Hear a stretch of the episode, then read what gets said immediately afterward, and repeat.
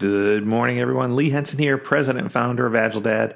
And it's Friday. It's time for another episode of the Daily Stand Up. Without any further ado, let's get started. You know, I thought what better way to kick off our weekend than to talk about a topic that's not specifically Agile, but is definitely relative to the Agile community and something that's important and something that we should all consider. So today I wanted to talk about something that's hard for many people to chew on. It's a conversation about racial equity and racial equality. And I think it is important because I really do believe strongly that diversity is what lends to really strong agile implementations. The more diverse a group you have, the better opportunity you have to get different people's opinions and insight and to have just a more powerful approach to the way that you're going to conquer, you know, today's world problems. So I think the first question that is on everyone's mind, if it, if it's not, it should be, is, you know, what exactly is racial equity? So, racial equity is about applying justice and a little bit of common sense to a system that's been out of balance. That sounds kind of easy, easy to uh, digest. It's just taking things that have been out of balance for some time and trying to seek some opportunity to get them back in balance. So, racial equality occurs when institutions give equal opportunities to people of all races. In other words, regardless of physical traits such as skin color, institutions uh, and institutions are able to give individuals legal, moral, and political equality. Now, in no way am I trying to say that in every situation things are completely out of balance, but also in no way am I trying to say that everything is in balance either you know, coming from a rich heritage, having grown up in New Orleans, and you know, I, I guess looking backwards at my own genealogy line and seeing the the great melting pot of uh, you know ancestry that includes Jim Henson and Josiah Henson and lots of other really cool people. If you go back far enough, even Ivan the Bearded. Don't ask. Uh, it, it's just I think that what you'll discover is that at some point in our own timeline, we have had an opportunity to extend ourselves to others. And you'll discover that if you find that you're a well rounded person with really diverse thoughts and features and other things that, that you've come from a rich blend of people from all over the world that have added value to the character and to the person that you are. And, you know, it took a while for me to realize this. Through high school and you know growing up in the South, where there was lots of racial injustice going both ways, there there was an equal amount of, um, of, of racism and racial slurs and criticism that came from both directions. Uh, you know, I grew up in a primarily African American neighborhood, and as a young light skinned boy in that neighborhood, you know, I, I can definitely say that I, I experienced some discrimination in the opposite direction.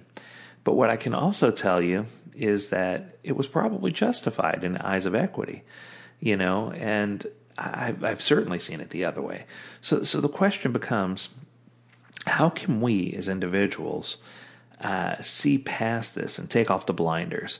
And I think the first thing that we need to do is everyone in the world just needs to say, I'm going to take a position today and stop being influenced by outside uh, forces. I'm going to stop coming into things or into situations or thought processes with cognitive bias. I am going to find ways to teach others and to educate myself about what I can do to take a stand and to help everyone feel, you know, like they have uh, an equal part of the pie or an equal share of what's trying to go on. And it's just, it's so hard because there's so many people who want to have a voice when it comes to human rights or social injustice or or differences in education or you know violence that's been imposed upon certain people. And while each of these causes are important, the approach at which we go to speak about these is also equally important. If we come in with you know a very violent riotous attitude towards these things while we might be drawing, you know, attention, the attention that we're drawing is mostly negative attention. And it doesn't allow us to be in a position where we can provide an opportunity for conversation. But if we are in the spirit of, for example, the Dr. Martin Luther King, who really, you know, took a stand and and had a, a definite political following and influence and spoke about racial inequity, or Abraham Lincoln, or I could go down the list with you. You know, th- there are certain ways that we can have our voices heard. And you don't have to be someone who's incredibly popular or who has a large listening contingency to do that. I think it's just important for us to move beyond diversity and stop looking at all the things that make us different and start looking at all the things that we have in common. Start looking at all of the moral and political and wonderful things that we can share together to help build and grow uh, ourselves, our businesses, our nation, our families. You know, one of the, one of the best experiences that we had that I can remember was uh, on a trip when my family was relocating from uh, from Salt Lake City, Utah, which is primarily Caucasian and primarily very conservative, uh, moving back to Louisiana so I could take on a job there for a short time with the Louisiana State Police, a contract job. And, you know, we stopped at a store along the way, and uh, one of my children asked, you know, Mommy, Mommy, what's wrong with that person's skin? And it was just someone of a different race. And we realized at that moment that the kids had never really been exposed to such diversity. And I felt so bad. Uh, on the way down, it was right around Easter, I'll never forget it there was an Easter egg hunt at the Mount Zion, Prophets on a hill, Baptist, you know, Calvary, you know, every word you could possibly think of church. And I was like, you know what? We're going to go to that Easter egg hunt. And we did. And we were welcomed with open arms. And those people there were so loving. And they just appreciated so much that we took time out. And, you know, I even went as far as to tell them that I felt so bad because I hadn't taken an opportunity at that young age to explain to my children about diversity and about different cultures and about different peoples.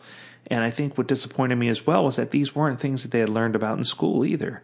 You know, it, and I realized that the school doesn't replace what you teach your children at home, but it made me realize that I needed to make a concerted effort to teach my family about love and about differences and about not seeing people as you know, different because of how they appear or what they believe or who they love.